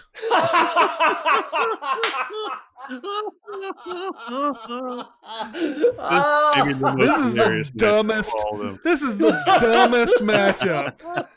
Uh, this is really the absurdity of this whole exercise encapsulated right but here. even if Inside Out had won, it would be absurd. Inside Out versus Yeah. Wolf of Wall Street would have been absurd. Um, uh, we mentioned Wolf of Wall Street earlier because of The Big Short, and I think that's a, that's a proper analogy because it's again it's about people who are doing bad things. Although The Big Short, they uh, The Big Short, I guess the people in the movie are are they good or are they just taking adv- taking advantage of a situation and just smart? I don't know. I, of Wall Street, they're they're definitely bad people. Jordan Mhm. Belfort is a horrible person. uh, and um, and uh, and they're they're making this very entertaining movie out of the terrible shit he does. It does make you sort of self reflect sometimes. Like, is am I the sick fuck here that likes something like Wolf of Wall Street? Um, and uh, and so like that's what I have to deal with all the time. Every time I watch this movie, I'm like, these people are such assholes. But man, I love watching this there's a there's a this has nothing to do with the quality of the movie but there's something that happens in wolf of wall street. This is a very tiny thing but i see this a lot. I i i, don't like it when you see a person uh you see a commercial. Someone is in a someone the main character is in a commercial and they're going through and you see a commercial like a normal commercial and then by the end of it you see that he got arrested during the filming. And they they cut up this entire commercial like it's a regular that commercial would never get edited together in the way that it is right? Huh. it would never get edited because he would have been arrested and they would have never aired the commercial. No one would have ever edited that commercial together. You know what i'm talking about?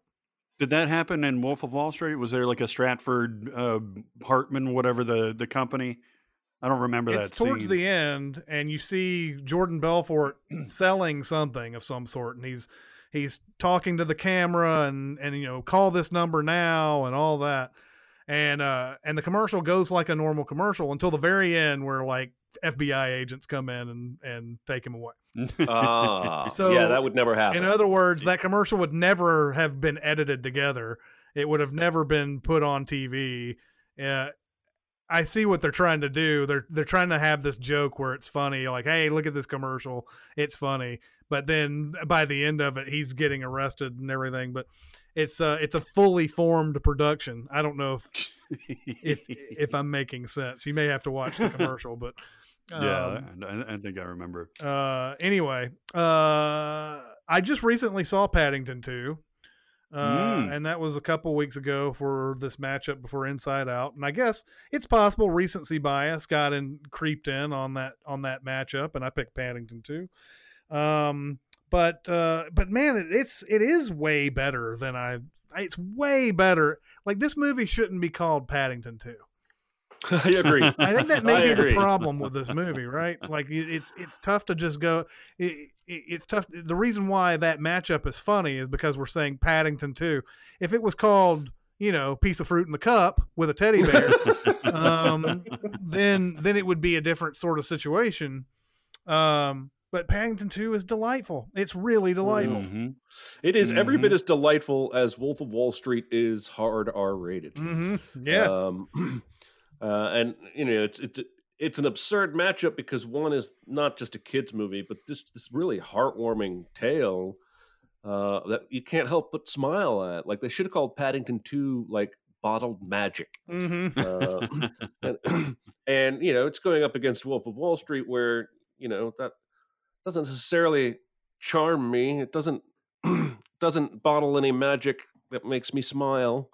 It's a, it's the opposite end of the spectrum, right? It's like all of all of the worst ways humanity can behave. Mm-hmm. yeah. yeah. Did you uh what happened uh, Brendan Gleeson in Paddington 2 sets up the whole prison break uh using Paddington, right? And then he drops I, am trying to de- determine his motivation for this.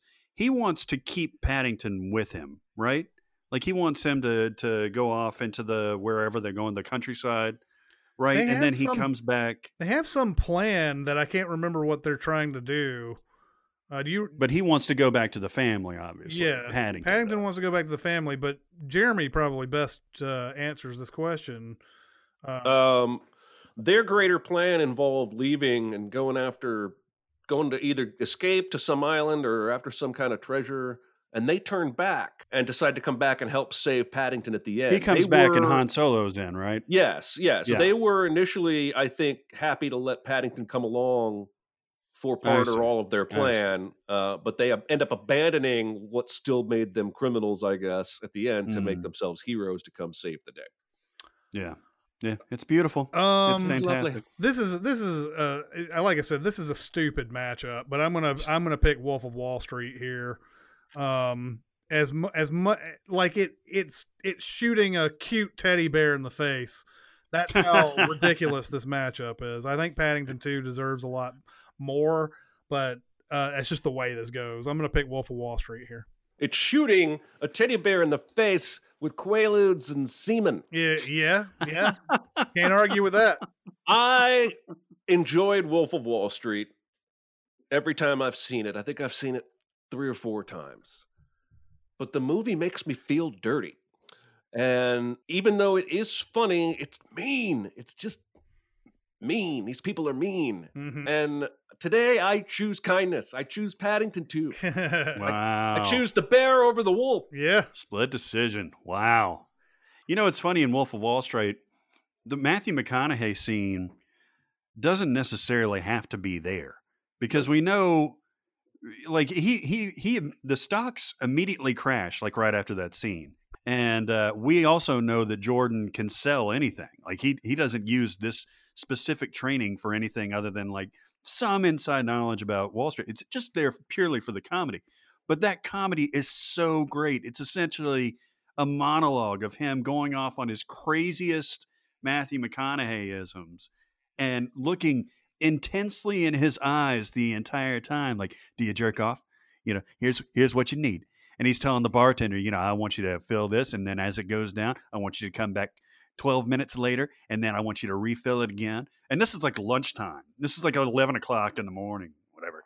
It's it's such a delight to watch. I've watched that scene alone like you know dozens of times. Anyway, that's my pick. Wolf- Wolf of Wall Street. Wolf of Wall Street will go up against Ex Machina uh, the next time we run into Boo! that. Uh, you teddy bear fuckers. exactly. Boo! you will rue the day. Uh, well, go on. Start ruining. um, we, God damn it. we get to our final two. We'll see. Paddington 2 would have gone against Ex Machina, so eventually he was going to get shot in the face. Um, we go to our final two matchups in this West region. Uh, this is probably uh, alongside Parasite and Social Network as the toughest matchup. Uh, the six seed Zero Dark Thirty and the three seed Interstellar. Mm. Mm. Mhm. Just Chastain versus Chastain. Yeah, it's it's uh, some Chastain on Chastain violence for sure. Ooh, Uh, yeah. yeah. That sounds good. I think she would make that Uh, look good. Um, but uh, yeah, I saw I saw both of these recently. Um, I, probably around the same time. Uh, but yeah, Interstellar is just striking at how much it gets better every time you watch it. I've seen it now probably a good four or five times, somewhere around there. Um, and, and the first time I saw it, I thought that it was just kind of a a weaker Nolan effort, and now I think it's one of his best, um, if not his Mhm. best. Mhm. Um, so you know what's weird about? I'm sorry. no, go ahead. You know what's weird about both of these movies is that, uh, and maybe it's her choice. Jessica Chastain is one of the most beautiful women in the universe, Mhm. but neither of these movies make a point of really anybody saying like calling attention to it, Yeah. right? Like she's in a sea of dudes, uh, like you know testosterone dudes in Zero Dark Thirty, but nobody's out there like, damn, I want to hit that, In you know both- that kind yeah, of thing, in both right? movies, she's the smartest person in the room, and that is more apparent than any kind of beauty that she has. Yeah, Uh, I think that's very cool. Uh, it is very cool. I, the, the movies also don't really have time to get into that Yeah, thing. If if it would be it would be patently ridiculous if Jason Clarke in Zero Dark Thirty suddenly was like, "Hey, let's let's go hit it, let's go hit a bedroom real quick," you know. If I tell you what, if Michael Bay had made that movie, he and Jessica Chastain would have had sex in the Lamborghini before it got delivered to the Prince guy. hmm Yeah, that's for sure. Didn't he? Did Bay do like uh, what is this uh, coming to my head? Krasinski and Bay did some sort of military movie. Are you familiar with hours. this? Is it thirteen hours? I don't know if Bay directed that movie, but um, he may have been a producer, but that's the movie you're thinking of. Because I think he directed it. I think I'm, I'm just directed curious because yeah, he totally would have done that. Uh, it was produced by Michael Bay. It was directed by Michael Okay, Bay. so yeah, Michael Bay I directed- wonder if, if somebody fucking in a Lamborghini. They probably did. I remember um I remember uh back in the day when Schwarzenegger was at the top of his game and and uh they had like some some uh talk show host asked him like do you get do you have any like sex scenes in your movie or whatever? And he's like he's like well no not in, in the movie predator there's not a not a chance for us to go off and have some nookie in the woods you know we we, we, we, we don't have time for that thing you know? Um it's like uh, it's just a, it's such a weird question that they used to get away with back in the day like so is there any sex in this? Hey let's talk. Um, but yeah you're absolutely right uh yeah they, they would they would find some way to make this you know like uh you know, Tawny Kitaen and in the uh what's the what's the is it the Whitesnake video yeah, yeah. Tawny Kitaen would be Jessica Chastain um I'm sure that a lot of that has to, at least with Zero Dark Thirty. You're right. It is. It would be patently absurd for this to happen. But Kathryn Bigelow directing, I'm sure, you know, help mitigate some of that circumstance Mhm. too. Even again, like as you know, testosterone as these guys are, and how beautiful she is, they don't even broach that subject. yeah No, but but if, but if but if Bay had done Interstellar, somebody would have danced animal crackers on her naked tummy before he went up into space. yep yeah Yeah. yeah Yep. Yes, that's exactly what would have happened um but yeah, uh, and yeah, she's just so fierce in both of them, especially in Zero Dark Thirty, where you could swear that like she hasn't had an actual, she hasn't like actually laid down to sleep since you know for a week or something. Like Right. there, there's eh, there, there's no doubt that she's like by the end of that movie where she's on that airplane or whatever, and she's in that hangar and she's all by herself and uh, and she finally can just sit down and not chase Bin Laden anymore. I can feel that just like that just pressure getting released from her at the end of that. She doesn't have to do this anymore. Um, hmm and it, I I feel like also there there might be it's if your if your whole life has been dedicated to this one thing, you probably feel a little bit of weird sadness about it too. Yeah. Yep. Yeah, there's a finality to it. You know, it's like I'm probably re- in a very different way, like retiring from the NFL at like 31. You know, and you're like, oh, even if like I'm at the top of my game and I have all the accomplishments, I'm 31 years old. I think you know? it's more. I think it's more uh, uh, that r- relief and remorse when you leave an abusive spouse. Uh, in that Mm. the, the abuse and that spouse have become so much a part of your identity. Like chasing Bin Laden was all she was about for years, and you don't just turn that switch off and know how to fucking operate. Like she's gonna have to learn how to human all over again.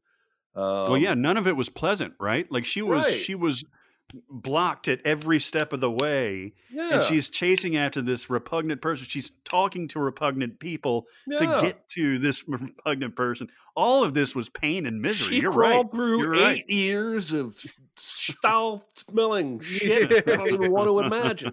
she um she she and there's all sorts of different phases to this uh, long amount of time too the uh at first where nobody's talking and she's actually involved in the torture of these people uh then to the point where uh the the you know the the president's change and the philosophy about uh asking these people questions change where her life becomes in danger because of that because now uh you know they've got lawyers and the lawyers can talk and say well this is the woman that's been uh doing all the torturing that you guys were talking about uh to the point where she has to fight all these people trying to uh explain why she's right. And it's hard it's very hard when you have as scant evidence as she has in this. And and and i know that we we're, we're sitting there rooting for her and we want her to succeed and we know she's right. But think about the evidence that she has to like base all of this on and has to base a whole navy seal operation on uh, if you're wrong and if you're wrong then you've got bin laden probably on the move again and changing up a whole bunch of things and you know th- th- there's no wonder it took so long for it to happen um, because there's they're going on this such this scant evidence and everything. It's uh, that movie is just amazing to watch. Um, it goes up against Interstellar. Um, I mean, like I said, these two movies. How in the world? How in the world do you pick between these two? You know what's uh, up with uh, Interstellar? Like Casey Affleck is is a douche, Yeah, and it, you know he's he wasn't a douche. Uh, the Timothée Chalamet version of Casey Affleck, yeah, yeah.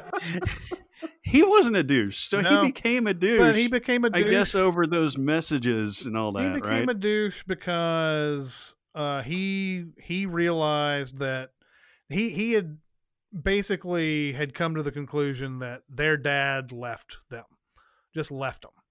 He's Yeah. already he's already good with that. That's that's that's his truth in that movie. Um, and and she believes that he's coming Well, back, right? Because he says, Well, no, she also thinks that he just left, but she's going to try to solve the problem at least. And I don't think she's getting to the point where she would put other people in danger because I mean, like the, you know, uh, Casey Affleck's kid is has got that, you know, that the black lung. yeah, he's got the black lung, and he doesn't want to move or anything like that. You know, he just wants to. I mean, that's even more douchey. Uh, but she doesn't. I Yeah. mean, obviously, she doesn't have a kid to have that same kind of decision. But she tells them, "You need to get the fuck out of here uh, and treat your kid." And he's not Mhm. having it. Uh, he's he's already sort of given up on uh, having a cure for that. Yeah, he's basically accepted fate, right? Yeah. Dad left, we're all going to die. hmm Um, and he's a, he's a fatalist, I guess, in that regard. He really is. Yeah, he is a douche. This, this he's not the only douche. Matt Damon's a pretty big douche. Matt Damon is a big old fat dude. All those Boston guys are douches. in this movie. Yep. Uh, I do love that reveal though, um, because uh, at least the first time I saw this movie, I never saw that coming. That um, maybe I was just too naive. Uh, maybe I Hmm. didn't realize the runtime was two and a half or two hours and forty five minutes or whatever. but I didn't see him turning heel like that, and so it really kept me on my toes. Yeah. Um. I, I mean, I still have a lot of questions about that tesseract thing at the end. Um. Yeah, Uh. I think it is meant to be something that you're not supposed to totally understand, really, uh, because we aren't. We don't think in that whatever fifth dimension that they were talking about in the movie, or how is that how far they get in the dimensions? Five, six. mm. they they they talk about that being like a fifth dimension like it would there's a i guess there's a like if you were to if a 2d if a, if a functioning 2d character were to enter a 3d world they wouldn't know what they're watching. They wouldn't know what they're seeing. Mm. um whereas uh, in you know the discussion about that being a, a fifth or sixth dimension or whatever we as three dimensional people don't have the capability of understanding that. Um What I do know is that the Tesseract is definitely Cobb's totem. Oh yeah yeah exactly it, it, it can only and it's at the bottom of the ocean. it can too. only act one way and that is to show a bunch of uh images of your daughter when she's 12 years old in her room and, and and if it doesn't do that you're in somebody else's dream hey, do they start? Uh, do McConaughey and Hathaway start boning at the the end of this movie? Not not on screen, but do they get together at the end of this movie? is Were implied. together? it's implied Oh, you mean the characters? yeah it's implied because they uh, do in Serenity. because she she goes to the planet this is one of the themes of that movie is that she goes to the planet that she wanted to go to in the first place because the dude that she loved was on was on that one planet and she was like i have no real uh scientific basis for it it's just that i feel like Right. this is the one And of course she goes there and finds out that that guy's dead at this point but uh after Oh, I see. after McConaughey Hmm. has gone back and he's seen his daughter, who is now appears to be way older than he is, um, and he has nothing left for him on this new place that they're living. Uh, he he's like, well, uh, I think I think even it's his his daughter that encourages him to go find Anne Hathaway. Right. She says like go go find him. But Anne Hathaway has gone to the planet already with her with her dude, but her dude is dead. Yes. And that's what opens She's up. I single. got you. I got you. I was wondering how that worked. Well, everything's looking up McConaughey. wow, right out, right out, right. um, so yeah, he's going he's going out there, and I don't know if he in his mind he thinks, oh yeah, we're totally going to be boning when we get there, but maybe Yeah. it's just that he needs to be around somebody who has been through the things he's been through and the earth or whatever. I can't remember what they're they're on some moon at the end of it. Right. Yeah. It's it's a like a setup right next to the the the porthole to the Yes. the universe. Yes. Yeah. uh, eh, you know, there's nothing here for me anymore. Uh, I can't understand this kind of life, but I can understand the kind of life that Anne Hathaway is about to have on that other planet. So, Yeah. yeah, I mean, Because they're the only two people in the universe that have ever really done this. yeah. Uh, so anyway, it uh, this is these are two movies I can't stand to see one of these leave, but one of them is going to have stand to. you. One of them's going to have to. Who wants to start? I'll start. I don't think this is as emotional for me. Um, I love Interstellar, but uh, it's Zero Dark Thirty all the way for me. It's Whoa. it's tighter. Um, you know, where I'm I'm I'm nitpicking like crazy, but Interstellar, you re- I really feel all two hours and forty whatever minutes of that movie, and it sometimes feels like it's two hours and forty minutes before they even go to space. Uh, like 50 minutes before they even go to space. It is a little lengthy, yeah. And the Tesseract is a little difficult to really wrap my brain around, uh, which is kind of the whole way the whole story works. Um, whereas, uh, and the movie makes me feel feels and it turns on my brain, but um, Zero Dark Thirty is just gripping from beginning to end, and uh, that's my pick. Biatches. So I, I get the same feeling, and even though I don't want this to be pejorative to the real life events, I get the the same thing with Zero Dark Thirty. I think it drags a little bit for me uh, towards the beginning and maybe a little bit in the middle. Um, and yes, you're right. There are stretches in Interstellar where you feel the weight of the movie, but I'm okay with the weight of the movie, so I'm going to go Interstellar. Mm. Wow, Whew. I was not expecting Mm. to have to decide on this one. I mean, to to decide the uh, the bout. Um, I am going with uh, Interstellar on this one. Wow. Ah, Um, you keep you guys are making such bad decisions today. Um, I, I Interstellar, uh, especially see both of these movies have a both of them have thirty minute stretches that are impossible to look away from. The the Yeah, Navy yeah. SEAL raid is is is just another white knuckle thing. Now that I think about it, but Yeah. that whole back and forth between uh, the the home home on Earth with Jessica Chastain and Casey Affleck, and then the thing with McConaughey and Damon. That that whole thing is just a it's just something that just involves me heavily into that movie, um, and I just I just get so like wrapped up in Interstellar. Um, and Zero Dark Thirty, as much as I love it, I think that Navy SEAL thing is the main thing for that movie. Even though the the journey getting to it is excellent. Um, it's just that I feel like there's more there's more in Interstellar and also. I was just joking. I should have let you explain before I told you your decision was bad. but uh, yeah, no, this is uh, this we're splitting hairs here. So We really are. I again, I like. There's another universe where these two movies are nowhere near the same bracket, and Yeah. they end up somewhere in the final four. Uh, and it's just the way of the beast, the way these brackets work. And I hate seeing Zero Dark Thirty go, but that's the way it's going to happen.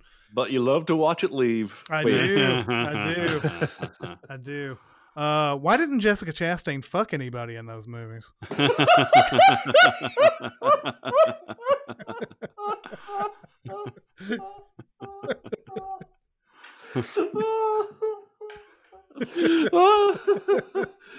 or in The Martian. That's right. That's right.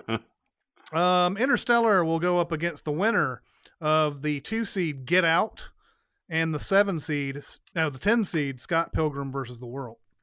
Whoa. Mhm. Whoa, man. Yeah, it's a tough one. um, uh, both of them, I think, have uh, creative points. Uh, like as as much as Scott Pilgrim versus the World sort of announces itself as that, Get Out uh, is a totally different kind of story. You've never seen anything like that before. Nope.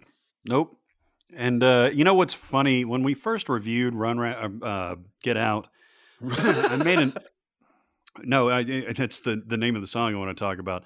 Uh, I actually made a negative comment that the movie takes a while to start because it has the uh, the the the musical interlude when Lakeith Stanfield gets attacked, and then it's got the the crazy pan over the uh, the um, the the nature and the trees and stuff like that. Where I think it's that big choral chanting music, and then it uh, then it goes into the Childish Gambino song when we get to Chris's apartment. When we get to um, Daniel Kaluuya's apartment.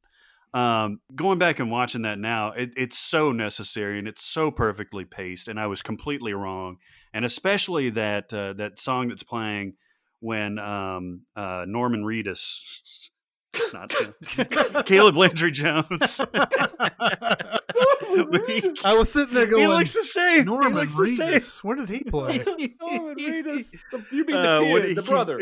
Yeah, yeah. When he kidnaps uh, Lakeith Stanfield, uh, the song is playing "Run Rabbit Run" is is very indicative of what the theme of the the the movie is. All this is so deliberate and all so perfect, and I I love this movie so much. Yeah, Get Yeah, Out. Talk about a movie that you can watch multiple times and just keep finding new things. If it's not the if it's not like some sort of image or some sort of situation, there's something like that what you're talking about with the song. You know, Yeah. I mean, I wasn't even I never really thought about that before, the Run Rabbit Run song cuz uh, I don't think I've paid enough attention to that scene to to know that song. Well, at the time, I didn't even realize like why. Why would this? It, like it, it, it seems out of place for an otherwise like perfectly paced movie, but it but it was perfectly placed, and I'm stupid. Uh, but uh, yeah, no, I mean that that uh, Caleb Landry Jones character is played so menacingly that like it'll send chills down your spine. Like, when it- he- it's crazy. when he shows up, I think is when it it starts to turn, right? Yeah, Because up until then, it's been weird and being so not racist, it makes me think you're racist. But when the moment he shows up, it gets darker and scarier to where like he wants to like wrestle him and like Yeah. it takes an edge from that moment on. Mhm. Yeah, yeah, and you can see in the family's reactions to him where they're they're kind of like you know uh, they're saying, "Oh, don't do that," but they're not really like leaning into it. Like, "Oh, you're what you're saying is wrong." They're just gently chastising him, and you're like, I "All right, there's even more going on." Is that what's going on, or is it more that they're a little bit worried that he'll give it away too early? Being like, I think I think that's the reason they even say anything, because otherwise they'd just be like, "Ah, well, it'd be fine." yeah, But he is going over the top so much that they're just kind of like saying, but we don't know that at the time that we're watching this for the first time. hmm But that's what's so unsettling to it is like, why aren't they chastising him more? You know what I mean? yeah, Well, and I think that's the there's supposed to be a difference, right? I think he's supposed like like uh the girl is she's clearly the good the good kid who has bought into the system. She keeps bringing new boyfriends home for them to whatever. Uh whereas he's like the the bad child, like the one Yeah. that keeps getting in trouble and is impatient, and doesn't play the role all the way through, and so he's the one that threatens the balance uh too like too soon, like you said. So, God, such a great movie. Mm-hmm. yeah. Um, and then it. Uh, so we're Get Out is going up against Scott Pilgrim versus the World. Um, Mm, another movie that is ten years old. Um, wow. Uh, we had Yep. 2010 was representing for sure in this in this uh, bracket. Um, this is when Michael Cera and Jesse Eisenberg were the same person. they kind of were. They had they're both both uh, hyperactive type of. Uh, although I don't know, Cera. I don't know if I ever made that sort of. I mean, I'm sure they were going for the same roles a lot back then. uh, but Eisenberg feels a little bit more coffee nervous than Michael Cera does. Mm. Cera, yeah, yeah, I could see that. Cera plays, I think, a little bit more understated in his roles, whereas Eisenberg is always "Uh, up in your face. I'm talking to this. I'm talking like this. Blah blah blah. blah you know. Um, so, uh, but yeah, um, I didn't expect anything from this. I thought it was weird that Edgar Wright was making this movie when I saw Shaun of the Dead and Hot Fuzz. I was like, this is so different. This is like one of those movies that somebody makes when they're finally they finally get to go to America and they get to make their movie and and although this is Canada, but uh, it's uh, it's always It's close enough. it's always so different. It's always like a and it, and and for the most part, like it it is because it's got that comic book flavor to it, but it's a very Edgar Wright movie. Hmm Total. Oh, I I didn't even realize, even though it's very obvious, that this comes in the middle of the Cornetto trilogy, right? Like, because this is the end comes. Is it? This is the end? no, end? it's the the world's End end. world. it- Fuck. it's uh Dead man's chest. yeah, yes, it's the world's end. world's end. It's you're right. It is so weird that he broke up. You know that trilogy. I guess it was just availability and funding and stuff like that to to do this. hmm Uh, but you don't think about that. You think of that Cornetto trilogy coming out kind of sequentially. You know? Yeah. Um, but you know, it's just I I thought looking at the trailers and everything, I was like, this is gonna be this is gonna go over the top in a way that I'm gonna hate, but it actually ends up being over top in the way that I love. So yeah Mm. um all right, so it goes up against Get Out. Uh I can easily say that I'm picking Get Out here. This ain't even a contest right here. I love Scott Pilgrim probably more than any of the three of us, and Get Out's on a whole different level. Well, I was going to vote for Get Out. uh, Get Out is the unanimous uh, choice to move on against Interstellar. if it were Canadian, it would be Get Oot. Get Out, yes, it would be. It would be. Uh, let's look at our Sweet 16 real quick and then we'll sign off. Um, over in the North region, we have Mad Max Fury Road going up against the Nice Guys. Then we Oof. have La La Land versus Hell or High Water. Then we Mm. have Inception versus Spotlight in the East region. Uh, Mhm. the Raid 2 versus The Martian. Wow. And then wow. over here, the uh, Sweet 16 that we just uh, solved today. Parasite is against The Cabin in the Woods. The Big Short. what a crazy upset on both of those. Yeah, no kidding. The Big Short versus Her. Ex Machina versus The Wolf of Wall Street. And Interstellar versus Get Out. Wow. Wowzers. and those are uh, the even though the some of these are obviously weird choices to get to the 16 i love this 16 Yeah, me too. uh Yeah. that's here uh i know that there are a couple in there that i would like over the ones that are still in but they had to go up against uh they had you know they had to go up against uh, other movies in their respective brackets so Yeah. it's just the way it, Yeah. just the way it goes This shit be weird. uh, should be weird. It is right. Um. Okay. So, what did you guys think of uh of this so far? And I'm trying to think of what we might be doing next week. Do you think we'll be doing the whole Sweet 16, or we do a half of it? That's, a that's only Uh, eight matchups, right? Yeah. Yeah, I think we do the whole thing. Yeah, we're gonna do the Yeah, I whole think Sweet 16. Yeah. So, uh, so yeah, go over those uh, if you haven't seen some of these movies. Uh, but uh, go to Sincast presented by CinemaSins on Facebook, which we badmouthed earlier in this uh, in this episode.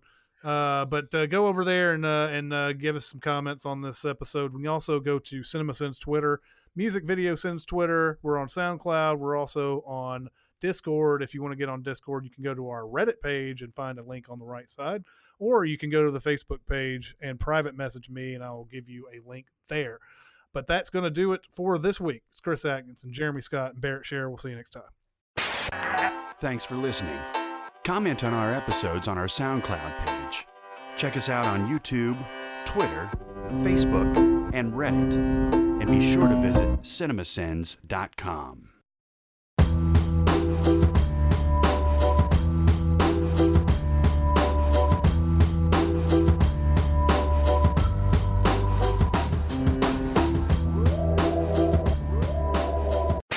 Don't click out.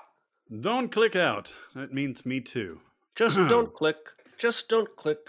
We managed to work in a Wolf of Wall Street outtake where the dude goes, I will not die sober. Get the loot. Can I start the recording? Okay. All right. I'll take you back. How do I chat on this bitch? That guy, man.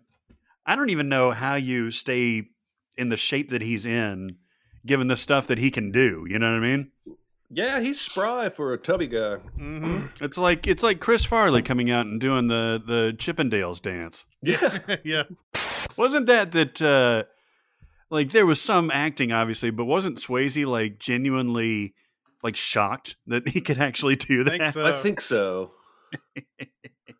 I mean, I think everybody was. Oh my god. He just went What's what's out. hilarious, the best thing is that Kevin Nealon never broke No, like for a second. no, I can't like can you imagine being in that room and not laughing? no. Although, to his credit, well, not to his credit, to take credit away from Kevin Nealon, they probably rehearsed it several times.